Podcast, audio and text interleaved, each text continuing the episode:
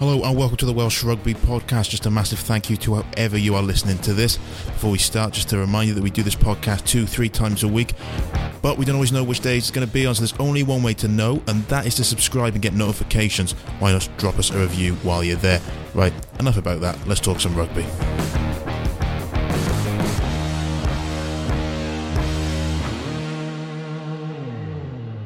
I'm Ben James. I'm joined by a very special guest on the podcast today, Elinor Snowsill, Wales, Barbarians, Bristol, and Ospreys. I was going to say Dragons then. I'm going mad. Of course, the Ospreys. Um, how you doing, Eleanor? Yeah, good, thanks. Good sign I've done my research, isn't it? yeah. No, to be fair to you, I did used to play for Dragons, and only this season I've swapped over to the Ospreys, so that's a very easy mistake to make. I've only had about six, seven months to, to get it right. yeah. yeah. That's what we're saying. Um, so yeah, let's um, let's kick off then talking about the Six Nations so far. We're two rounds in. Um, I suppose not an ideal start for Wales women. Obviously, two defeats.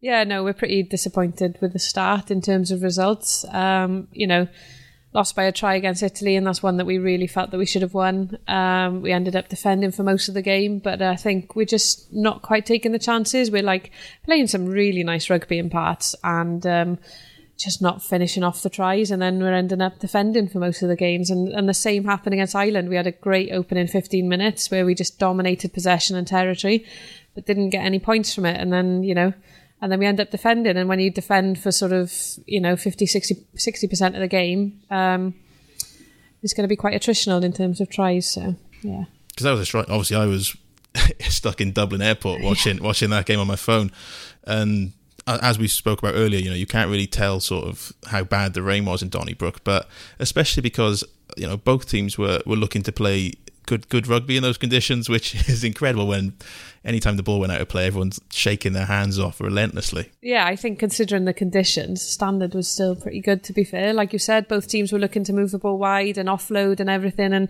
and it was a good game of rugby to watch. Um, but uh, you know, obviously, unfortunate for us. But fair play to the girls playing in those conditions. Like it was, I've heard it was horrendous, and they were so cold. I think at one point the ref even stopped to ask, you know, do we continue play on like fifty-two minutes in? I mean, that's when I saw the sort of some, some of the videos on, on Twitter, I thought there's no way this game reaches reaches the end, but it did. Yeah, no, I didn't think it would either. I was watching um, with Claire Molloy. She used to play seven for Ireland. She's taken a sabbatical this year, and she's working in Cardiff. So we both thought, oh, we'll meet up and uh, watch the game together. And we were like, oh, is this game going to carry on? It's got to go to sixty for the score to stand, and yeah, so intense and exciting, but yeah, disappointing at the end of it. So obviously you missed out on that, which is probably probably a blessing rather than a curse in terms of the weather. But it's I suppose it's been a frustrating start for you, obviously missing out on the start of the Six Nations through injury. Yeah, it is frustrating. I think I've been really, really lucky in my career to have not had any serious injuries up to this point. Um, and then come to start of December and I almost dislocated my hip. so it's a bit of a tricky one. Um, hips are quite niggly to sort of come back from. Um, I am back to running and sidestepping and stuff, and you know, hopefully might make some appearance in the Six Nations, but you never know. You know, I, I have to get back to full fitness first before I'm in contention then for the squad. What's the rehab like on that? Because obviously, with it, with it like a broken arm, broken leg, or something like that, it's like you know, stick it in a cast, yeah, in, in, a moon boot with a hip. It's very it's right difficult. there on the side, isn't yeah, it? especially because the first two weeks I didn't really know the extent of the damage, so I was like walking everywhere thinking I can be back playing in two weeks' time. Um, and then I had it scanned, and they were like, "Okay, you need to go off feet." Um, so yeah, it was off feet for a bit just to let it recover um, and just to let the bone heal, um, and then a lot of glute activation, glute strengthening, core strengthening. You just sort of try to strengthen all the areas around it. Um, and then for the last few weeks been back into running trying to get my running load up again to get back to some sort of fitness and we can maybe expect you back before the end of the Six Nations? Well, we'll see. Obviously, you know, it's one thing getting back fit, and then it's another thing getting selected. So, um, who knows? Hopefully, we'll see. Targeting maybe the Arms Park game rather than the Twickenham Stoop. that would be a savage game back, wouldn't it, against one of the best teams in the world? Um, no, do you know what? I think fair play to the girls. They are putting in a great shift in terms, especially defensively. Um, so it's just little tweaks that we need to make, and you know, if it all clicks, then we are going to look like a, you know, we w- will put in some really great performances. So um, obviously, our end goal is the is the next World Cup in eighteen months' time. So um, yeah, we're just working towards that really. So obviously, these next two rounds are the real sort of litmus sort of test of Six Nations women's rugby because obviously France semi-professional. Then you've got England, who are the professional team. So th- these are the ones really where you sort of really test yourself. Well, these are the ones, um, yeah, these are the tricky ones, really. But you know what? I think, um, especially as Wales, we always play better when we're the underdogs, and you know you have to rise to the standard that you're playing against. Um, both teams are incredible teams. Um, you know, um, very very strong teams. Um, but last year, Italy beat France. Um, you know, France don't travel as well. They're quite similar to the men. They, they don't play as well away from home as they do at home. So, you know, there is a chance there. And I think if everything we've been doing over the last couple of months comes together, there's no reason why we can't sort of um, reflect the score that, you know, what happened with Italy last year.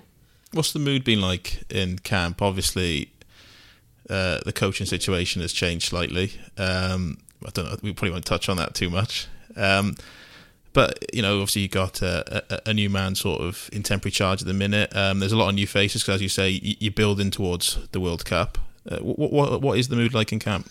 Yeah, so Chris has been with us since the start of the autumns. Um, so you know he's he's had five games um, in charge of us, and and now starting the Six Nations as well. So it's not like it's a brand new person coming in for the start of the Six Nations. You know we've had time to settle in and get used to how he likes coaching.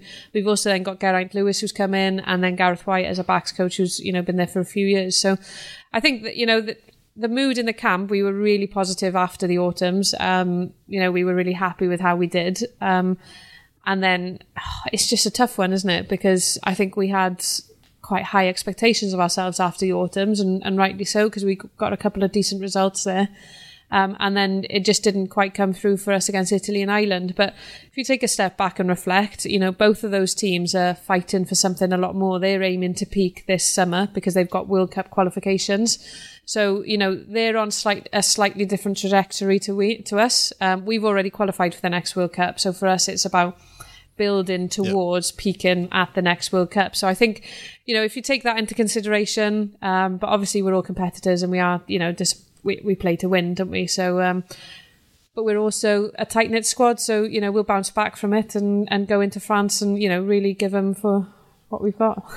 Indeed, at the Arms Park, which has become obviously a home in the last few years, and that, has been massive, hasn't it, for for the women's team having a permanent home yeah, we love playing at the Cardiff Arms Park. Um, I think first of all, it's a it's a great surface, it's a great facility, um, but most importantly, it's it's local. Like it's local to Cardiff. Um, the away travelling fans can watch, you know, the men if they're playing on the Saturday and then stay around and watch us on the Sunday, and they don't, you know, it's all in the same place. Um, I think that's really important for us, um, and and also just getting those crowds down. Like it makes such a difference to us on the pitch if you have, a, you know, a really loud vocal crowd um, on it just lifts you. And I think playing against France there next weekend, I think is going to be a great game. It's twelve o'clock kickoff um, on the Sunday. I'm going to be down there. I think um, hopefully some of my School of Hard Knocks um, participants will come along and, and watch as well. But um, yeah, it, it does really make a difference, and it's a great way to spend a Sunday. I was wondering whether you'd be bringing it because obviously you brought them to the Italy game, didn't you? I saw that on Instagram and all that, and this it's like the perfect sort of uh, environment for them, isn't it? Like something like the Arms Park on a, on, on a Sunday yeah, I'm really lucky that WRU gave us some tickets. Um, I think I had I had ten or twenty tickets to give out. Um, and you know, all the girls jumped on that chance. Um, you know, a lot of them sometimes struggle to sort of afford stuff like that. They come from maybe difficult backgrounds. so it, it made such a difference opening up. Um, you know, that game and that opportunity to to all people and all, all the kids that I work with and they came along and genuinely they were so excited. They were literally like bouncing in their seats watching the game. You know, some of them had some really funny questions for me, like, um, you know, did called a conversion a cucumber. Thought it thought it was a cucumber. you know just like, and it sort of I don't know. It brings back the joy of rugby, and I think when you play international, you know, for quite a while.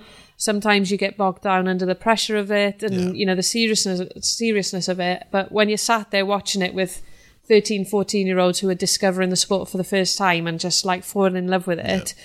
It really. Um, it's yeah. like it's like seeing it new again, isn't it? Yeah, it is. It's seeing it new, and it's like taking you back to why you first sort of got into the sport, and it's really inspiring. And Um, a lot of the girls who came along are really, really talented. Um, and I think quite a few of them have, have a good chance, you know, if they keep on going to potentially play for their country sometime. So, you know, if you can ignite that love for it now and give them some role models, you know, they all had pictures with some of the girls after the games and put it all over their social media, you know, just loving it. So, yeah, it's great. And, you know, really thankful for the opportunity for the WRU to give us a ticket and, and hopefully we'll have something similar for the next game. Let's talk about the uh, the School of Hard Knocks then, because you know you talk about finding the love of the game. That's what I sort of discovered when I sort of followed them around a couple of years ago. It, it, you know, you are sort of viewing people seeing rugby for the first time and sort of seeing what a transformative sport it can be for their for their whole lives. How, how did you come about to, to being involved in the charity? Yeah, well, um, I was just really lucky. Sort of our team manager put a, a request into a couple of girls. Does anyone want to get involved in this charity? They want a female to come down and coach one day a week. And I jumped on the chance because it literally combines everything I love into one. Like I really love working with challenging behaviour, uh, teenagers, um, but also through rugby. It was like my perfect job. Um, and so I, you know, I got involved that way and just gradually built up to the point where I'm full time now for them. Um, and I'm just really lucky because like I literally like I wouldn't do something if I didn't love doing it, and I'm so lucky that I you know can get paid for that. Um, but as as a as a charity, I think what we what rugby does so well for us is it's it's just got that extra. You know, obviously it's a team sport, and you've got to rely on each other. It teaches you discipline. You've, you have huge respect for the refs and sort of respect for authority. But that physicality, that edge of sort of, you know, I'm I'm going to put my body on the line for you, just brings a different I don't know, it just brings something out in in the people that we work with, and it really gets the best out of them. And I think a lot of the kids and adults that we work with sometimes are not equipped with the ways of dealing with their emotions, and will maybe resort to fighting. Rugby just literally gives you that outlet. You know, you can put in a, you know, you, you fight, you get kicked out of school or or whatever, but you put in a massive tackle on the pitch, which is very similar, and you get sort of applauded for it. And, you know, that just seeing that little switch in the kids' sort of mentalities of realizing actually, I can do what I love, I can get all my aggression out, and someone says, well done to me at the end of it. You know, and I think that's why it's so successful, is, is because of the rugby. Obviously, the rugby stuff comes naturally to you, but what was the the other side of it quite a, a steep learning curve? Because, you know, there's all the sort of like the social side, like effects of it and all, all that working in schools. Yeah, I I had a bit of experience. So I worked as a learning support assistant in Plasmawr when I first came back from uni. Um, I then also worked in Llanelli, um, setting up a a project for for the kids where there was no room in the PIU unit for them. Um, so I have worked with challenging behaviour before, um, and that for me was the real eye opener. I remember coming home from work every day. I obviously travelling back from Llanelli to Cardiff, and I literally didn't have any energy to even speak. I'd come home and go and nap for two hours, and then I'd be able to function and go off to training. Um, so uh, after that, I did my PGC as well, and, and I think that really helped me in how to structure sessions because um, we don't just do rugby, we do personal development as well. So every time we do rugby, before that, we've done an hour or 45 minutes in the classroom. And that's kind of looking at the things that maybe they're not going to learn in lessons. So it could be about, you know, what does respect actually look like? Body image, body confidence, um, social media safety. That's a big one at the minute that we're just sort of trying to touch on. Um, you know, there's there's loads of stuff that we do. I actually even taught um, two weeks ago decided to teach transactional analysis to our kids, which sounds really complex, but basically it's just, I pitched it to them of how to win arguments. so, you know, just trying to get them to communicate better and more effectively rather than communicating quite, you know, in a stroppy way and, and that. It's just how to sort of communicate properly. And I think if you can communicate with people, it'll get you a long way in life. So, do you see this now being your long term future do, doing this? Uh, definitely for the next few years. Um, you know, I'm really happy where I am at the minute. Um, I am quite ambitious. Um, I have two end goals, right? So my one end goal is I'd like to set up some sort of either academy or private boarding school or something where, you know, the types of kids that I'm working with now, kids from maybe disadvantaged backgrounds, get the opportunities that people with money actually get. So, um, I'd obviously need to find a millionaire. So if you're listening and you want to get involved, let me know. um, or the second option would be to to be a head coach um, of of a rugby team. Um, that's that's another goal of mine. So once I retire from playing, I'll uh, follow that pathway as well. Because you see that a bit in the men's game. People, you know, people come from disadvantaged backgrounds, but there are rugby scholarships that pull them out of it. You know, I think people like Ellis Genge, you know, came from a rough part of Bristol. Now look at him. Yeah. Kyle Sinckler is the same. I guess that's not there with girls. Um, not as much. I think obviously in England probably there's there's a bit more um, established pathways. They've got Hartpury College. Yeah. I think we're getting there with Wales definitely. You know the clusters is massively helping. Um, and then I think the next step then is we know what we do at college level. And I think there are colleges starting to pick up on that 100%. I know I know that for sure. Um, but you're right. I think there's there's players now I know playing who are, are sort of openly say, you know, if I if I hadn't found rugby, I'd be in prison. Um, and there's international players like that in the female game as well as the male game. So, you know, it just it literally can save your life and really change the the, the sort of um, path that you're going to go down. And I just want to facilitate that. I want to make it easier um, within Wales. Um, so yeah, you're right. Um, I'd like to see where that goes. So if that's your own personal future, where where do you see the future of, of the game going as a whole? Um, as a whole, I think you know it's getting there, but I, th- I think we're at the cusp now of it turning professional. Um, the standard of playing has, has gone through the roof in the last five years. Um, and I just think because girls are playing at such a young age now, they're coming through and they're just really nat- naturally talented. Um, so, you know, hopefully the standard will continue to rise, which I think it will, and- more unions will sort of jump on board, similar to what England have done, and you know, turn their teams professional. And then I guess it's just, you know, I don't know whether you look at the men's game and think, right, is it going to go how they have gone, or do you see it as a completely different sport?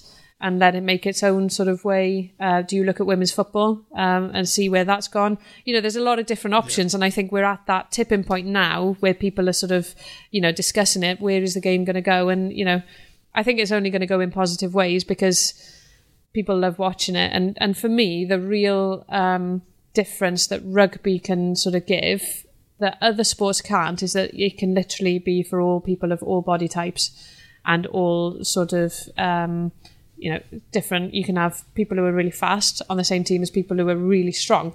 Um, people who are really tall on the same team as you know, and no, there's not many sports at an elite level that cater for nearly all body types, and I think that's why women's rugby is is going to really push on forwards because what else every other sport that you look at there's a specific sort of athletic build that suits that and it kind of cancels out a lot of other people um, so yeah we'll see where it goes Talking about that tipping point, one of the debates I often see is whether the, the women's Six Nations should have its own sort of separate schedule.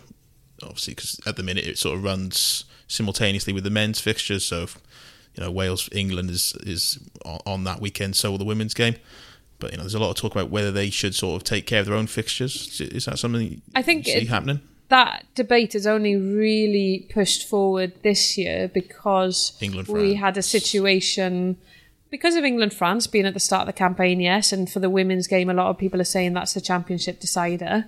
Um, but also because in that first weekend, all three games were played within the same two hour. So Yes. if you were a, a fan of women's rugby, you physically could not watch the three games at the same time unless you had three different screens That's up. the thing. It, was, it's, it felt like one step forward, two step back. So- They all terrestrial TV, weren't they? But they all kicked off. It's like one twelve thirty and two one o'clocks, wasn't it? Yeah, it was it was all something like that. So I think that's why it's really pushed the debate forward. Um, I know Scrum Queens have suggested starting the tournament. I think either a weekend earlier or a weekend later, and then playing the women's games on the off on the rest weekends of the men's ones. So then you'd have three out of five fixtures on different weekends, but still at the same time. Yeah. And I think there's quite a decent argument for that because, you know, the the buzz and the sort of publicity that the Six Nations as a whole, as a package, generates is huge. And I think it's nice that we're doing things side by side. You know, um, the fact that we have the captains and coaches launch at the same time, and um, you know, it'd be nice to see more double headers um, from from all nations. And I think that sort of thing we you know we could really push for. Um, obviously, I'm not at a strategic level, so this is just you know what what I've sort of read and yeah what I've seen. So obviously Wales have pushed on with the double headers. Obviously, was it Italy to begin with? 2018, wasn't it? That was Yeah. That was a Sunday game, wasn't it? Yeah, I can't remember what. That's very good memory if you've remembered that. I think I was. I remember the game because I was. I was. Yeah, I was doing the live blog. His mother. Mother. It was Mother Sunday. I remember Oh, that. Yeah, I remember having it. Yeah, having a feature in, and I remember some of the players brought out their daughters. And then obviously the Baa-Baas last November. that was really game changing for us. I think Yeah. the Baa-Baas game, um, obviously historic, first time sort of um, that we've had, that the women, that Wales women have played, you know, the Baa-Baas. Um, it was obviously Gatland's first game in charge of a, of another team Yeah. that wasn't Wales. Um, but most importantly, I think it was um, the fact that I, and I know it sounds like something so small, but just the fact that they released the teams joint. So I don't know if you remember, but Yeah. the but Oh, they put the yeah, the graphics was the yeah. graphics they put so for example you know whoever was playing 15 they put the female name and then the male name right underneath it and i think the fact that and then on um, instagram they released they released the squad and you had your pictures side by side male female and for me that was game changing because no other nation that i've seen of have have done it like that before and it really you know um just sent a really nice little message out and and i'd and i'd hope you know that we'll see more of that in the future definitely No, no, I, I, I'd slipped my mind. That like, I remember that being yeah, that was massive at the time. yeah how- it was really really was. good for us Um, there are obviously still a few sort of niggles. Um, there's no tournament prize money, um, and sponsorship for the Six Nations is in there. Um, that's obviously far from ideal, is it? for me, I think, and I know this is going to sound, you know, silly, but the fact that we're talking about it and that people are enraged about it is a real positive. shows that the- it, it shows that people care and it shows people's expectations now are so much higher than four or five years ago. You know, if if that had come out into the public four or five years ago, no one would even take any notice of it. But the fact that you know people have picked up on it and are now campaigning for it is just brilliant. Um, you know, we need to sell more tickets, hundred percent. So, you know, if you're enraged about that, come and watch us play. You know, that's that's my message to, to people is like, great, thank you for getting behind us and thank you for, you know, caring about it. But you can actually physically do something to help us, which is come and watch us play. If we could sell more tickets and start packing out stadiums like France do, then we can start talking uh, talking about stuff like that. So I think my overriding sort of thing was surprise because there's no, you know, I, the, I think the men's Six Nation has probably struggled with sponsorship in recent years. Obviously, RBS and all that, you know, that they they look to get a cut price deal, but every women's match is on terrestrial TV. So for a sponsor, that's like the perfect package to, to pick up because, especially in France, where you know you've got companies fighting over it, but every game is there on on terrestrial TV. It seems Apart to from me. England. Of course, yeah, England. are Yeah, so England's Sky. are on Sky, but I think that's coming up this year. Yeah. But currently England's are on Sky, so uh, which is effort when we're traveling and we want to try and watch them. It's like who's got a course, Sky yeah. Go account? um, but yeah, no, you're right, and I think. I think honestly, in the next in the next few years and in the last few years, the game is ma- rapidly, lit- literally like taking huge steps forwards, and, and people are gonna have to work really hard to keep up with it. Um, they have announced, haven't they, that they're going to be announcing something at the end of the Six Nations to do with the titles sponsor. Um, so I think we'll have more of an idea then. Um, you know, as players, obviously, we, we just go along and yeah. concentrate on Get what we're pitch. doing. Yeah. I'm Sam Warburton, and you're listening to the Welsh Rugby Podcast.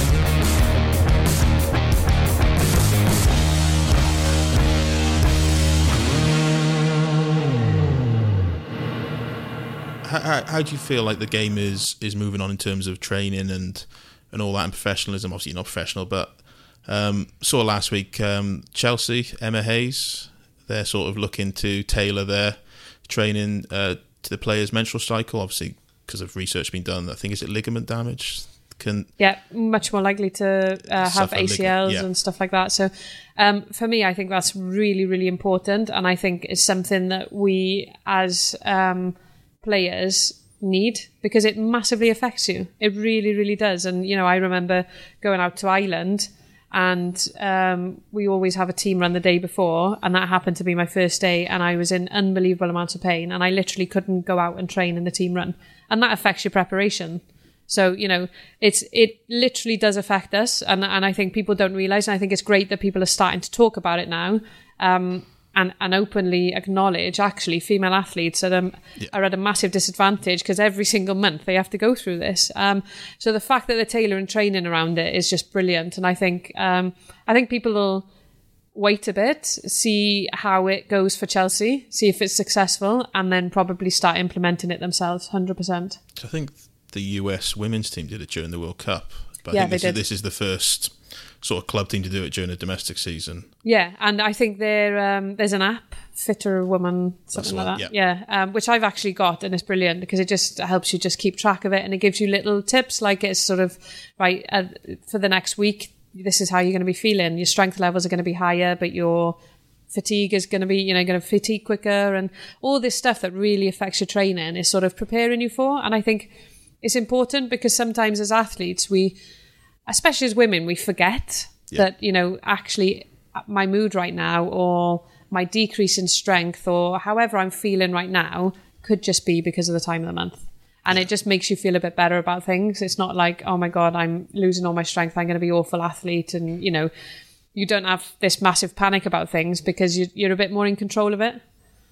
I suppose that's like doubly so for, for the for the Wales team, for example, who you're all working full time jobs, and, and then you've got training on say like a Tuesday and a Thursday night. When when you've got like so little sort of time together training, you know, you, you can't really afford to be Off your game. off your game. yeah, no, you do. It's, you you do have to cram things in, and I think it's a case of just get it done. So you know, you might have a really tough day in work, um, and then you've got like an hour, two hours in between, or if that, maybe an hour to grab food, get dressed, remember all your kit, and then you're off to to do your gym session before training. And you have meetings, then you have your training. Within that, there'll be fitness, speed training, and obviously team skills and tre- team structure. So you've got to fit in so much into like a three hour slot and then you finish, you have food after, and then you're home. Well, I'm lucky. I'm home sort of nine, half nine. Girls traveling west are home 10, half 10. The girls traveling north oh, are home at one. And then you're up for work again the next day. So it's a struggle. It is a struggle. And I think, um, you know, we it's just part of being, you know, where we are at the minute. Um, we do have much better nutrition support, you know, S&C support, which makes a huge difference, sort of medical support. You know, we're getting all the stuff around it. And I think, um, you know, all the other stuff to make us sort of professional in terms of our attitude and, and how we prepare is there. So, you know, we're having that support, which is brilliant. Um, it's just, you know, how we manage our time, isn't it? Because with with that Chelsea thing, I think there was a quote. From, I can't remember the exact quote from Emma Hayes, but it was the sentiment was, you know, it, I'm a woman working in a game that's still thinking like like it's a man's sport.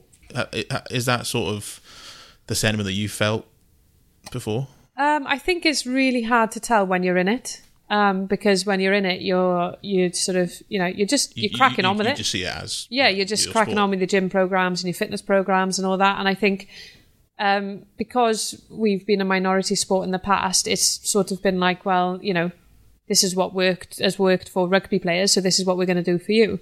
Um, probably now you'll start to see the standard get higher. There'll probably be less competitions between the teams, especially the, those ones at the top, and then they'll be looking for the edge to make them even better. And I think this sort of thing will be that edge. You know, how do we get the best out of our female athletes rather than out of our athletes? Um, and yeah, I th- I do think that article was game changing, and I'm so glad it's come out. And I think it's going to have repercussions not just in the next few months, but in years down the line.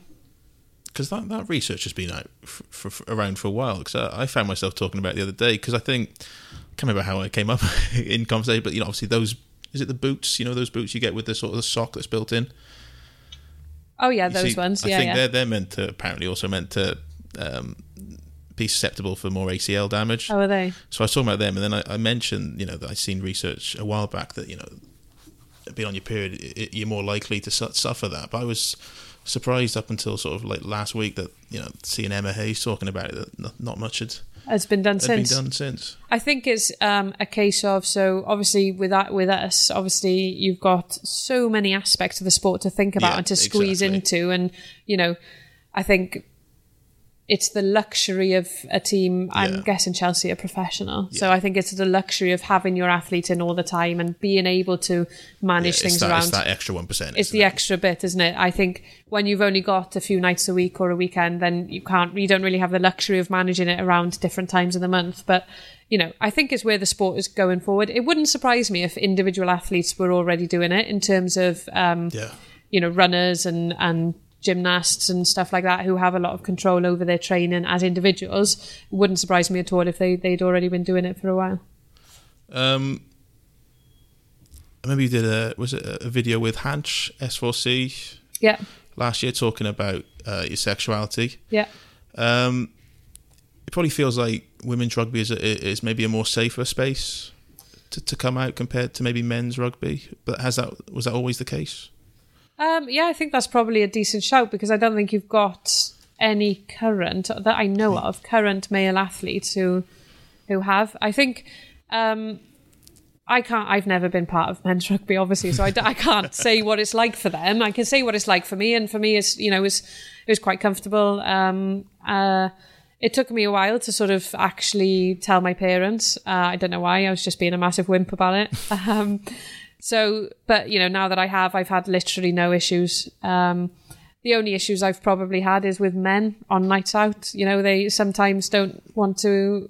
I don't know, accept it and can't understand it. And, you know, like that's the that's Yeah. literally the only thing that I get that could be remotely negative. Um, but apart from that, it's all it's all fine. And for me personally, it's not an issue and it doesn't define who I am. Um, but I, I, I did that um, Hansh thing because there was still cases of um, people being discriminated against because of their sexuality, and still cases of people who I know who cannot come up to out to, to their parents or who have been kicked out of home because of it. And that all sounds to me like stuff that should have been happening years ago and Yeah. shouldn't be happening anymore, but it is still happening. So that's why it was important to me to, to do the video, not because of me personally, but because of sort of Helping others. Yeah, stuff that's still going on. So I guess until it's just completely normal and no one has any issues with it, it's still something that we've got to speak about. 'Cause I don't know if you did. You see the the stuff that came out from Saracens? They did a survey last week. Basically, it was um. This is men's rugby now. I think it was like a over a two week. They they surveyed clubs in their area. Something like sixty nine percent had heard teammates using homophobic language, and forty two percent had admitted to using it themselves, which is just That is know, sh- crazy. shocking numbers to still be to happening in, uh, uh, in this day and age. And that probably gives you maybe a bit of an idea as to why there's no current, as for, from what I know, Yeah.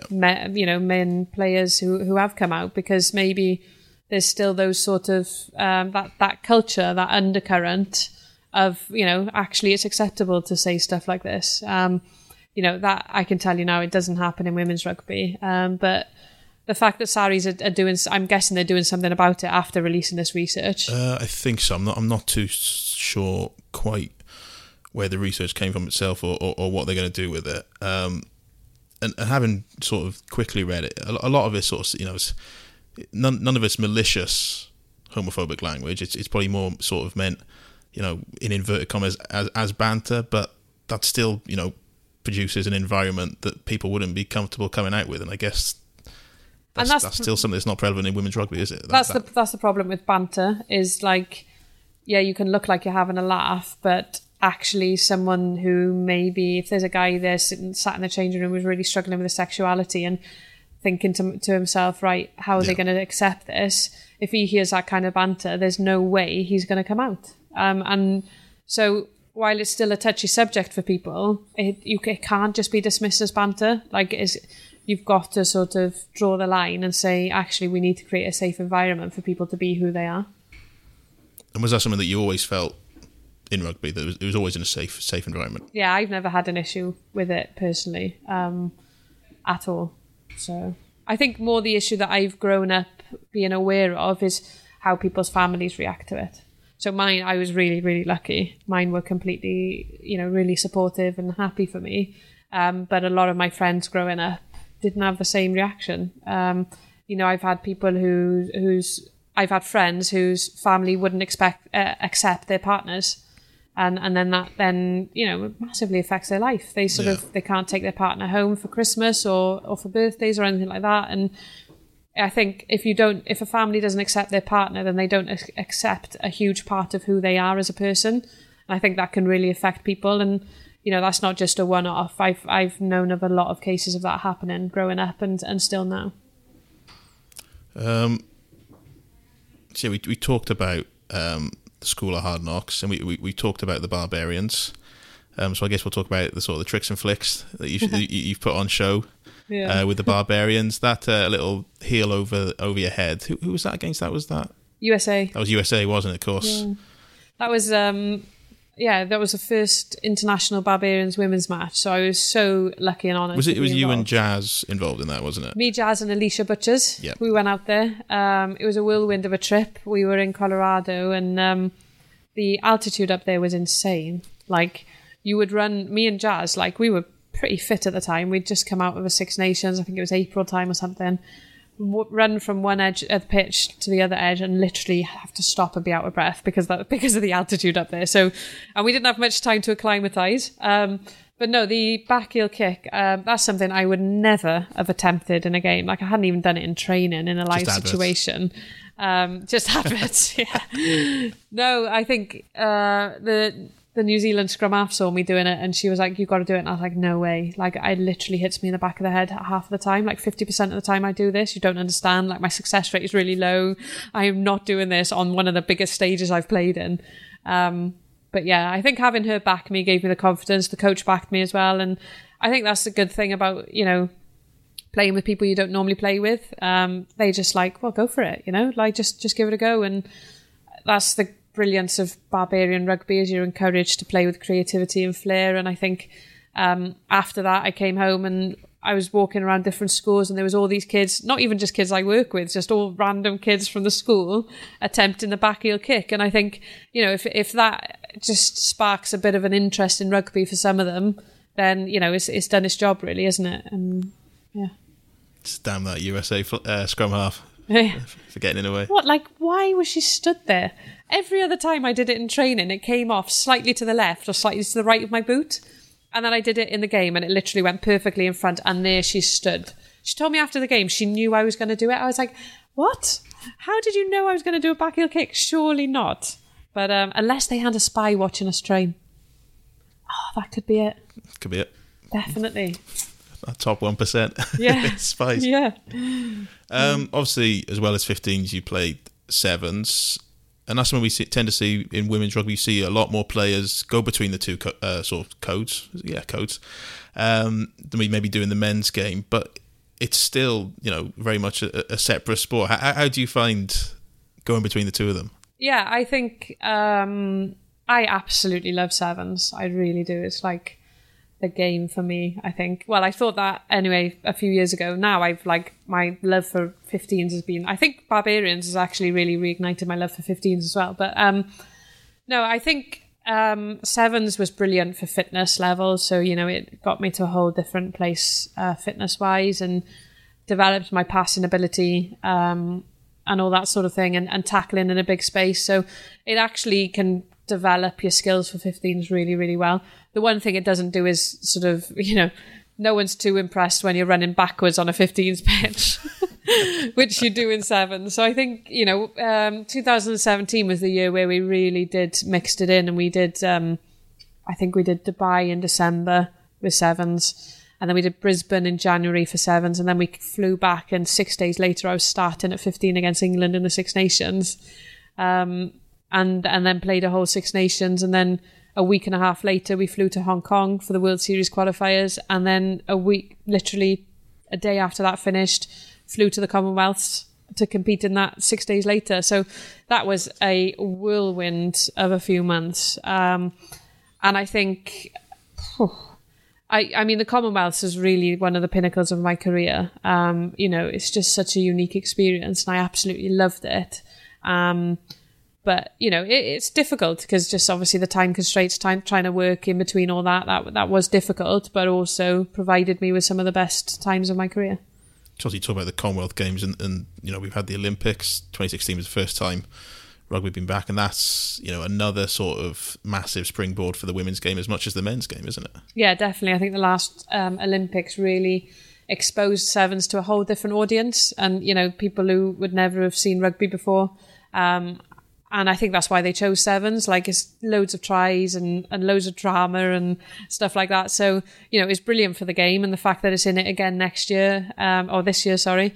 Um, doesn't feel like this year, does it? It doesn't, you, does you keep, it? Keep talking about Tokyo 2020. I 2020. know, it doesn't it's going to come like around it's- really quickly, and I think you know, hopefully, we'll have some some Welsh influence there again. You know, Jazz Joyce did awesome and getting selected for the last Olympics. Um, And I think she came back a whole different player from that. You know, she she really did. Her confidence and her abilities um, were incredible. So if we can have more players exposed to that, then it'd be great. I suppose then, finally, what what, what have you got left? Um, sort of, what what do you want to target in the rest of your, your rugby career?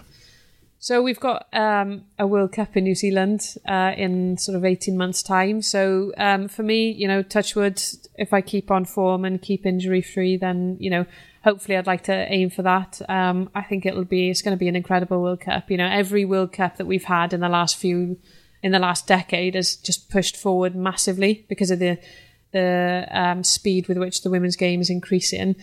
To have it in New Zealand, I think is going to be insane. Like, I love New Zealand as a country. It's one of my favourite countries. Uh, it's like a bigger version of Wales, isn't it? Yep. so, um, no, I think yeah, for me that's that's probably what I'll be aiming for. You know, I love playing in my club at Bristol Bears, um, so I'll continue to do that hopefully, and yeah, just see where that takes me. Brilliant. Well, uh, thanks for being on the pod today, Elinor, and um, all the best for the recovery and all the best for the future. Thank you. Thanks for having me.